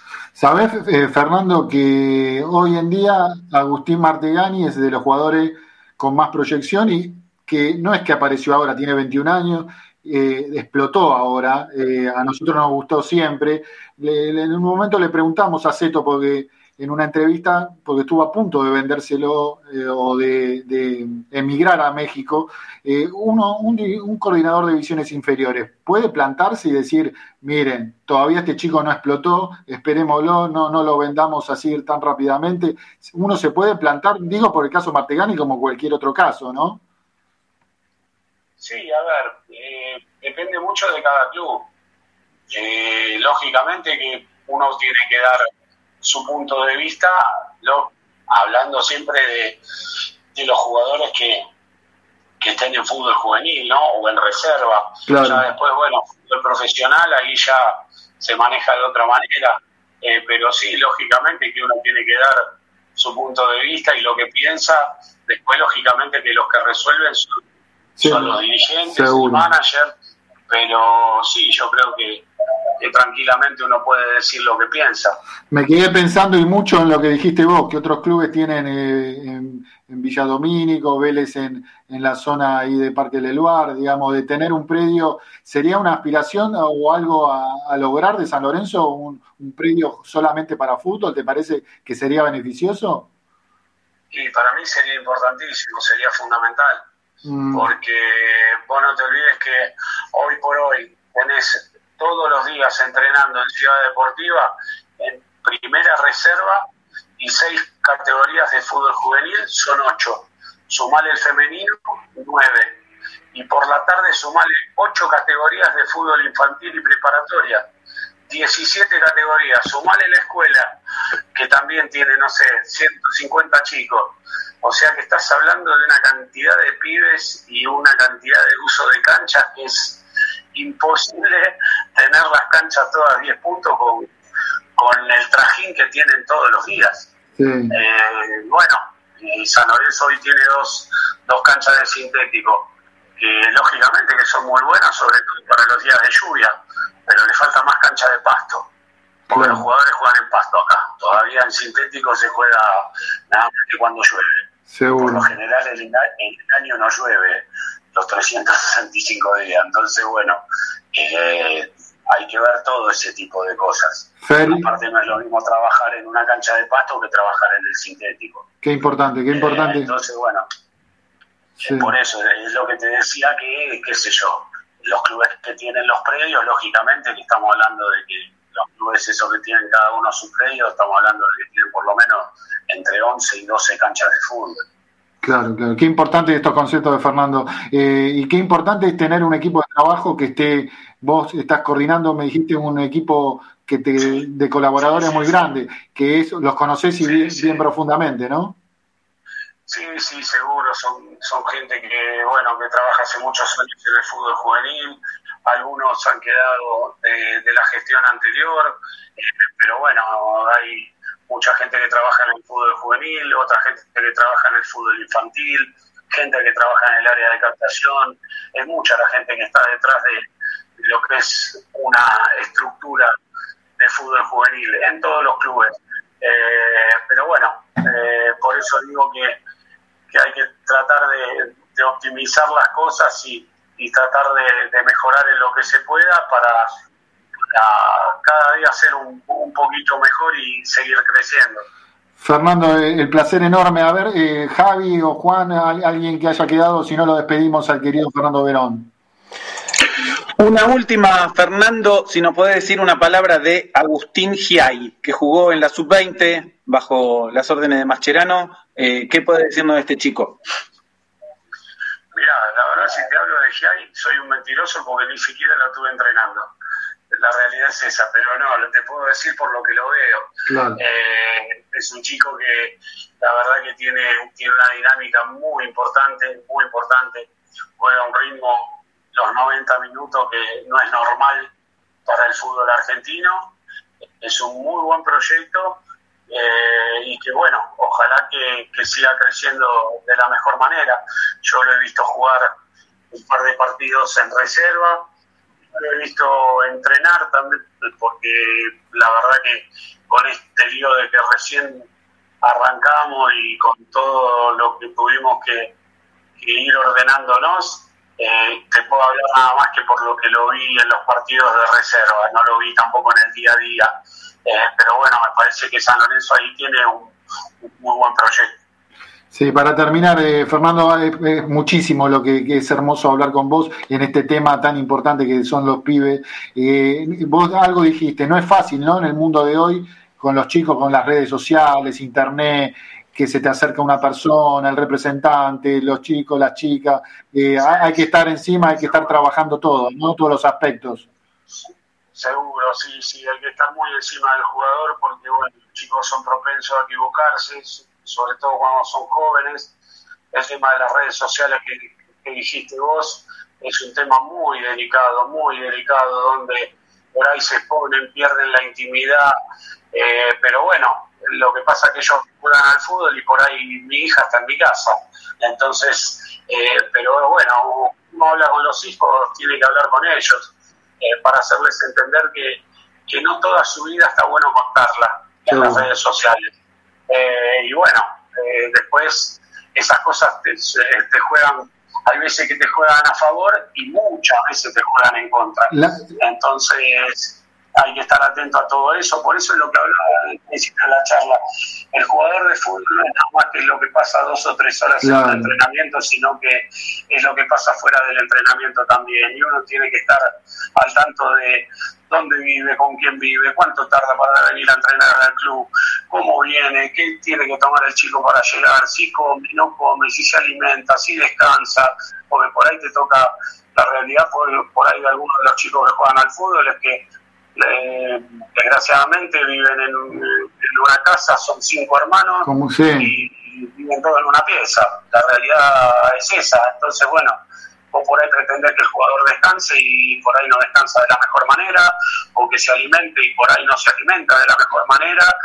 Y bueno, hay que estar, hay que estar encima de todo eso para, para hacerle las cosas un poquito más sencillas. Y por fin la psicología también ganó su terreno, ¿no? En el fútbol, en algunos momentos. Sí, no, sí, no, sí, no tengas dudas, no tengas dudas porque, a ver, nosotros, yo, por ejemplo, a mí para ser coordinador no, pude hacer ni un curso porque no hay. Yo soy un entrenador de fútbol que, bueno, después me tocó coordinar. Eh, pero hay cosas que escapan, me escapan a mí, le escapan a los entrenadores de fútbol juvenil y hay situaciones que Sí, sí, sí, Y a los profes les pasa lo mismo. Entonces está bueno que, haya profesionales que están preparados y que de repente le pueden solucionar ese tipo de problemas que uno no está capacitado por ahí para, para solucionárselos. Seguro. Fernando, nos diste una enormidad de tiempo, te agradecemos. Beto, ¿me dejas eh, una, una más de acá, una pregunta de un oyente? Sí. Acá un oyente, Juan Pablo de Marco, eh, nos dice, pregúntenle a Fernando si está pensando llevar a las glorias eh, de San Lorenzo para compartir con los pibes y que tengan más sentido de pertenencia e identidad, tipo clínicas. Sí, lógicamente que a mí en todo este tiempo me ha tocado trabajar con, en su momento he trabajado con, eh, estaba en el club La Oveja Telche, estaba Villar, eh, ha estado Toscano Rendo, eh, el Mono Irusta. Lógicamente que ellos son parte de San Lorenzo. Y, para, para los chicos y para los que estamos ahí en el club, eh, son grandes referentes del club y ojalá que puedan estar todo el tiempo. sé que sé que hasta antes de la pandemia eh, alguno todavía seguía estando, o Tito Carotti mismo, eh, había grandes referentes del club. Después, bueno, vino, creo, eh, creo, estoy hablando por algo, por ahí sin desconociendo, porque en Independiente también pasó lo mismo. Después con el tema de la pandemia, se tuvieron que empezar a cuidar y por ahí ya no era tan frecuente la ida al club como, como pasaba antes. Por ahí acá debe haber pasado lo mismo, pero lógicamente que dentro del fútbol juvenil tienen las puertas abiertas. Seguramente después habrá alguna charla, alguna charla de los campeones de América, pero eso lo irás trabajando vos en tu diagrama, seguramente. Sí, sí, seguro, seguro, lógico. O sea, la otra vez yo hablé con, con Sebastián, con Torrico y con Ortigosa, eh, porque me parecía bueno que, los chicos que empezaban el campeonato, eh, verlos a ellos que, que, eran los referentes del club estaba bueno y bueno, tuvieron mucha predisposición, vinieron, se arrimaron, sobre todo para los chiquitos de novena división que, empezaban en el fútbol juvenil, eh, les hablaron muy bien, estuvieron con ellos y lógicamente que para, para los chicos tener a ellos es muy importante, así que también muy agradecido a ellos que, que vinieron y se tomaron ese rato para venir a charlar con los chicos. Fernando, gracias por la humildad, por estos minutos, porque es para el hincha de San Lorenzo. Sabemos de tu alma sanlorencista, de tu familia. Agradecerte todos estos minutos para vos, ¿eh? Un placer enorme. No por, no, por favor, les mando un saludo grande y bueno, a disposición. Eh, nos estamos hablando en cualquier momento. Abrazo grande, abrazo enorme. Pasó Fernando. Fernando Verón por los micrófonos de Bodomí. Eh, una, entrevista larga, pero hermosa y profunda, Javi. Sí, dejó un montón de conceptos y también incluso algunos planteos, ¿no? Me sorprendió la fuerte crítica sobre la situación de la infraestructura, este, ubicó el proceso de trabajo en el que está, este, rescató conceptos sobre la formación de los jugadores, habló de la, de, la proyección a primera, ¿no? no dejó ningún tema por tocar desde su posición de coordinador de juveniles de San Lorenzo Almagro. Bueno, eh, fue 24 de marzo, hace, eh, bueno, tres días se conmemoró el Día por la Memoria de la Verdad y la Justicia eh, en la República Argentina por el genocidio cometido por la última dictadura militar. Y queremos también, de alguna manera, me parece, Javi, que, que el informe tuyo histórico de hoy tiene que ver ¿no? con San Lorenzo y dictadura. Sí, tiene que ver fundamentalmente con, con las consecuencias de la dictadura en la historia de San Lorenzo, un tema conocido, pero por ahí no tanto en algunos aspectos que hacen a, a, las consecuencias que tuvo la dictadura, que por supuesto que fueron de distinto orden, pero como diría el gran periodista asesinado por la dictadura Rodolfo Walsh, las consecuencias fueron económicas, fueron sociales, fueron culturales y fueron patrimoniales para San Lorenzo. Eh, podemos decir que la dictadura de San para San Lorenzo termina de algún modo en noviembre del 2012, cuando se obtiene la restitución de las tierras de Avenida La Plata, eh, y esa historia de 33 años desde la pérdida del estadio eh, marcan un poco también eh, la historia reciente y la situación actual de San Lorenzo en buena medida. Así que vamos a comenzar este informe con la mejor parte, con la gesta de la gente de San Lorenzo para reparar los daños de la dictadura en la institución, en el club y en el propio barrio de Boedo. Vamos con el audio 1, Rama, por favor.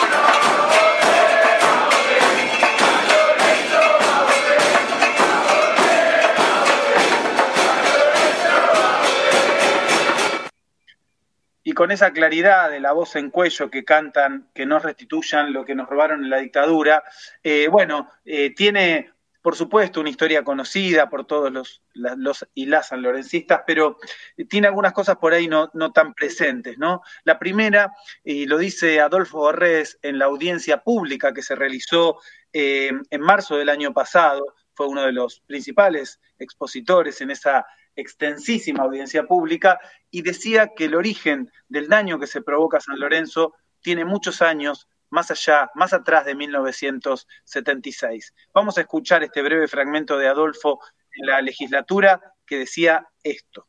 Vamos con el audio 2. Y entonces yo me pregunto, y les pregunto a los que nos están escuchando, ¿qué pasa con un club como San Lorenzo, dañado por el Estado municipal desde 1935? ¿Escucharon bien? 1935. Estamos hablando de más de 85 años atrás.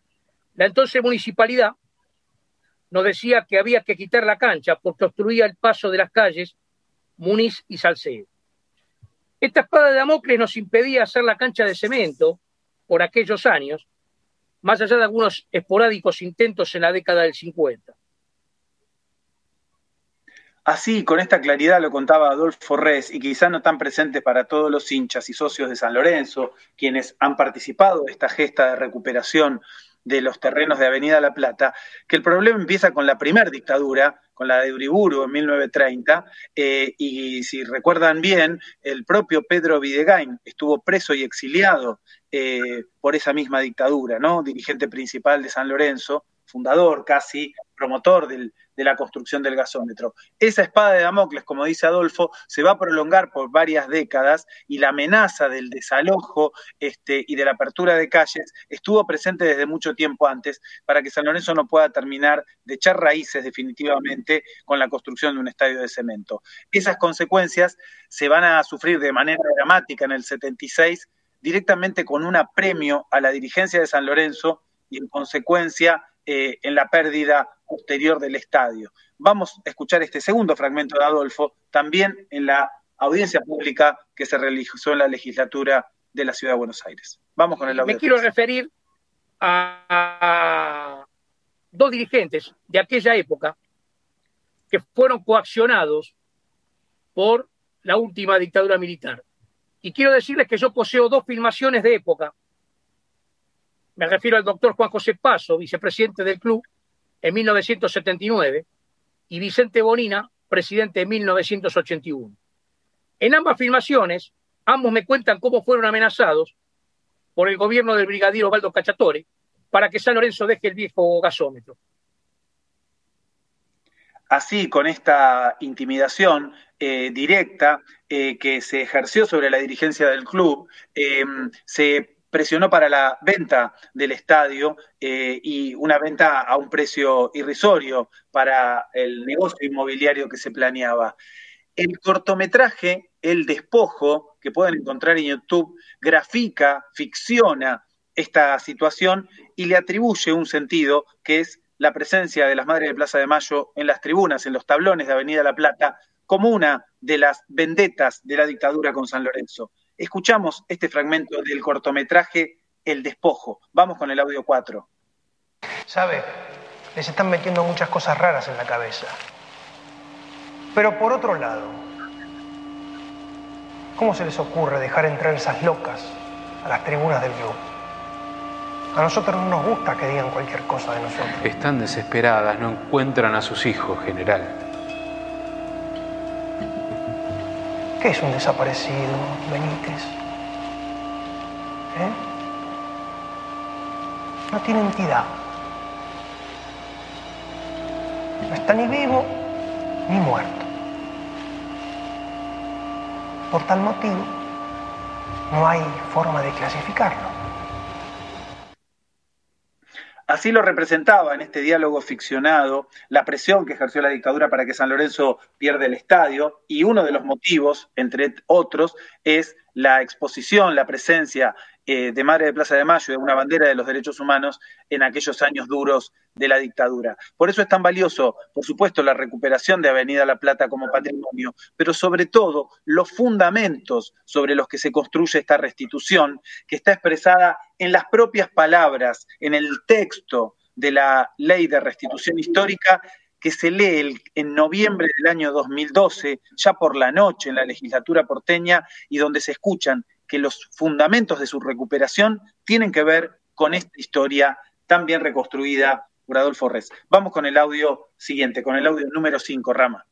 Este cuerpo legislativo ratifica su compromiso de convertir en ley la expropiación y restitución del previo antecitado al Club San Lorenzo de Almagro con la finalidad de revertir los despojos y atropellos de que fuera objeto del mismo durante la dictadura militar los despojos y atropellos con estas palabras que se hizo presente no en cualquier lugar, sino en la legislatura de la Ciudad de Buenos Aires, se da cuenta de desde dónde, desde qué lugar, desde qué participación de la gente y con qué fundamentos eh, se vuelve a recuperar los terrenos de Avenida La Plata, en donde pronto esperamos ver de manera urgente cómo se levantan los escalones en Avenida La Plata. La canción de la gente de San Lorenzo es urgente como este hermoso tema de Teresa Parodi con el que terminamos el informe de hoy. La canción es urgente y que suena victoria. Vamos con el audio 6, Rama, por favor. Quiero darte la hora con las ganas que tengo en el nombre de todos los que no se rindieron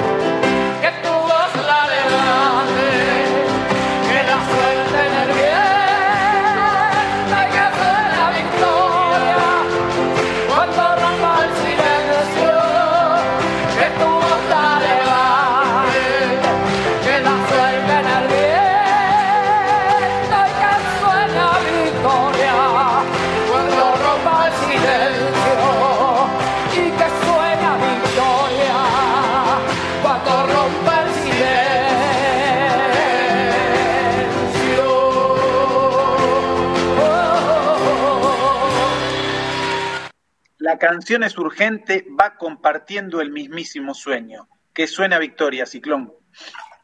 Gran informe de Javier Branco eh, posterior al 24 de marzo, eh, nuevo, un nuevo, una nueva fecha de, aquel 24 de marzo del genocidio que se cometió en la República Argentina. Eh, bueno, Juan Pablo, buena nota con con el querido Fernando Verón, ¿eh? Sí, así es, Beto. Mucha, mucha repercusión en, Twitter con, las declaraciones que fuimos subiendo. Mucha gente prendido a, la entrevista, a la buena entrevista con, con Fernando Verón, que dejó muchas cosas eh, claras.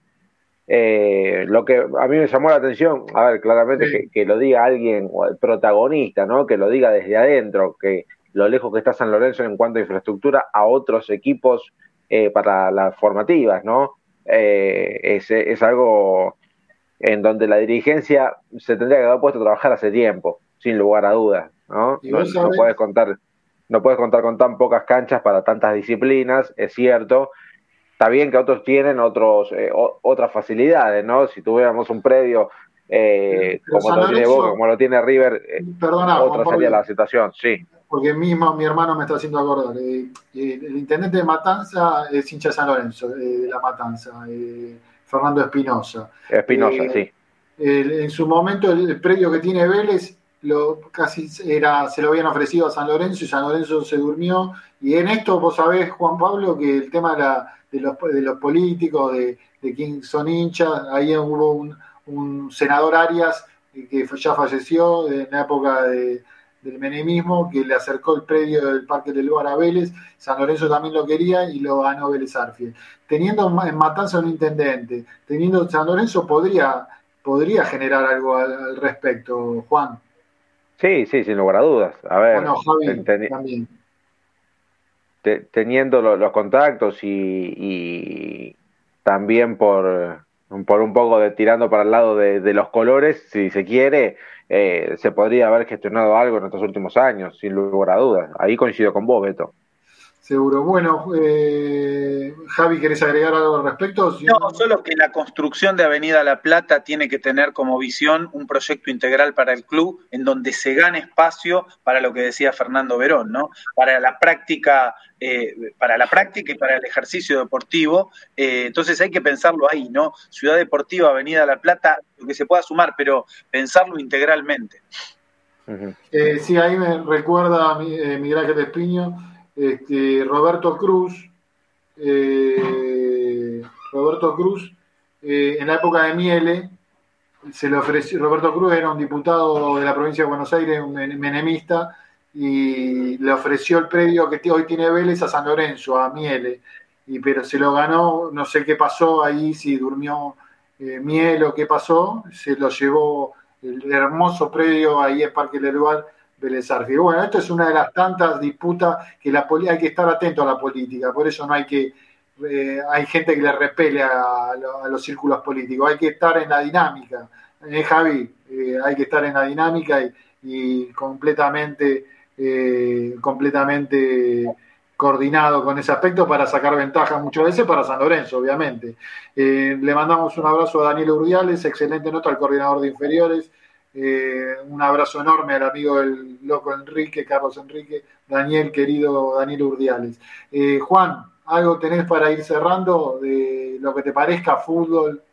Después le damos bueno, eh, deportivo.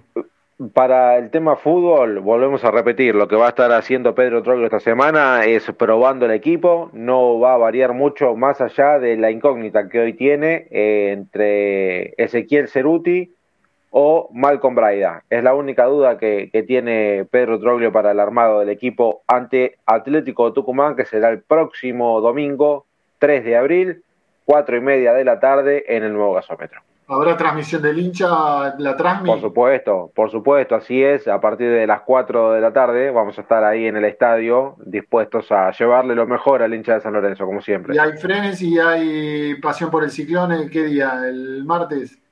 Eh, el martes, como juega la selección, no va a haber pasión por el ciclón. Ocho y media juega la selección, así que levantamos programa. Seguramente más llegado al fin de semana va a estar. Y el viernes, si no me equivoco, está, está Frenesi, pero acá Rama va a poder dar bien todos los pormenores de, la grilla de Delta Medios. Sí, Javi, tu cierre. El viernes cumple 114 años nuestro querido San Lorenzo de Almagro. Esperemos que sea una oportunidad de reflexión en este momento triste que vive la institución y que tiene que recuperarse desde sus mejores fundamentos. Ojalá sea el punto de partida para una nueva etapa. Muy bien, Rama querido, tenés más información.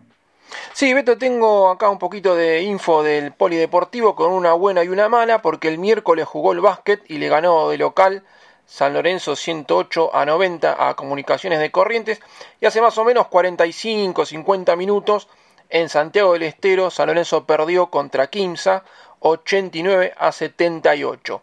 Vuelve a jugar también en Santiago del Estero contra Olímpico el martes eh, a las 22 horas y este partido que San Lorenzo lo va a jugar de local el sábado a las, a las 20 horas es contra Boca en el Polideportivo Pando y calculo que va a tener muy buena asistencia de público. Otra buena, ayer San Lorenzo le ganó en el futsal 4 a 0 a, Cicla y están jugando las chicas del vóley, las matadoras, y le ganan 2 eh, a 1 en sets a River Plate. Recordemos que el primer partido lo ganó, lo ganó San Lorenzo, así que si San Lorenzo, las chicas, le ganan hoy de vuelta a River, estarían pasando a las semifinales. Y quería pasar un pequeño chivo, que bueno, acá lo estuvimos debatiendo con el grupo de San Lorenzo Redes y lo vamos a tratar de hacer, pero el viernes, que es eh, primero de abril, eh, a las 21 horas vamos a estar pasando por todas nuestras redes sociales, Twitter, Twitch, Facebook eh, y YouTube, una versión de la película del el cura Lorenzo, de 1954, una versión este, restaurada. Esto no lo hicimos nunca y bueno, eh, vamos a ver, vamos a ver cómo sale, porque es una película que no se pasa mucho por, por televisión y bueno, nosotros vamos a hacer ese intento de, de pasarla por... ¿Repetí cuándo? ¿Repetí cuándo? El viernes, eh, primero de abril, que es el nuevo aniversario de, San Lorenzo, como dijo Javi, el 114.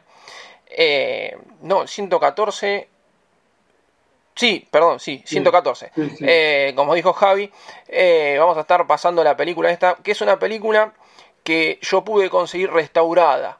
No es las versiones que están dando vueltas en YouTube, que tienen el sonido que se escucha con este...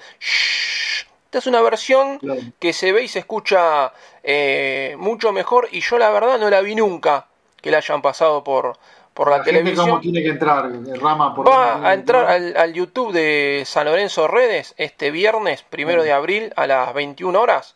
Y al Twitch, al Facebook y también al Twitter.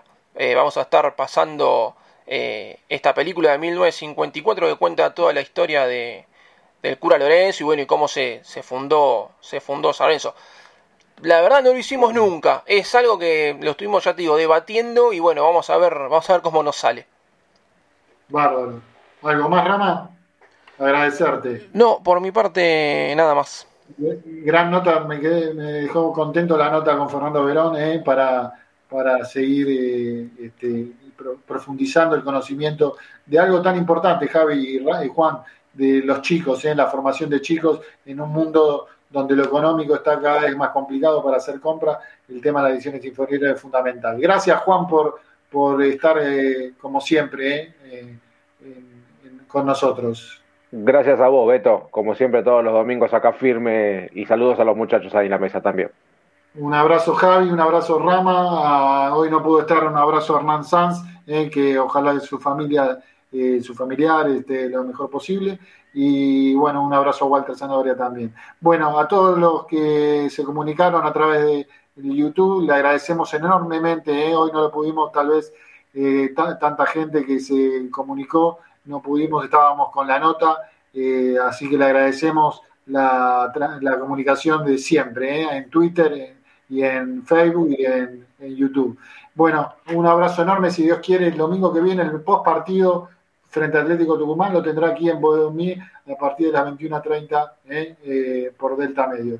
Un abrazo enorme, chau, chau, nos vemos, chau. Soy capaz de irme a la luna llevando la misma pasión, no sin antes darme el gusto de ver al cuervo campeón. Boedo en mí, el programa que escucha el Papa Francisco y se entera todo lo que pasa con San Lorenzo. Auspician Boedo en mí. Lava autos, qué bueno. Lavado de carrocería, chasis, motor, tratamientos especiales y limpieza de tapizados. Avenida Crovara 2601, esquina Alvear, La Tablada. América, el software de administración para tu pyme. Consulta en www.softwareamerica.com.ar. Pizzería El Argentino, la mejor pizza a la piedra de la zona oeste. El Argentino, el verdadero sabor de la pizza. Avenida Rivadavia, 9890, Villaluro.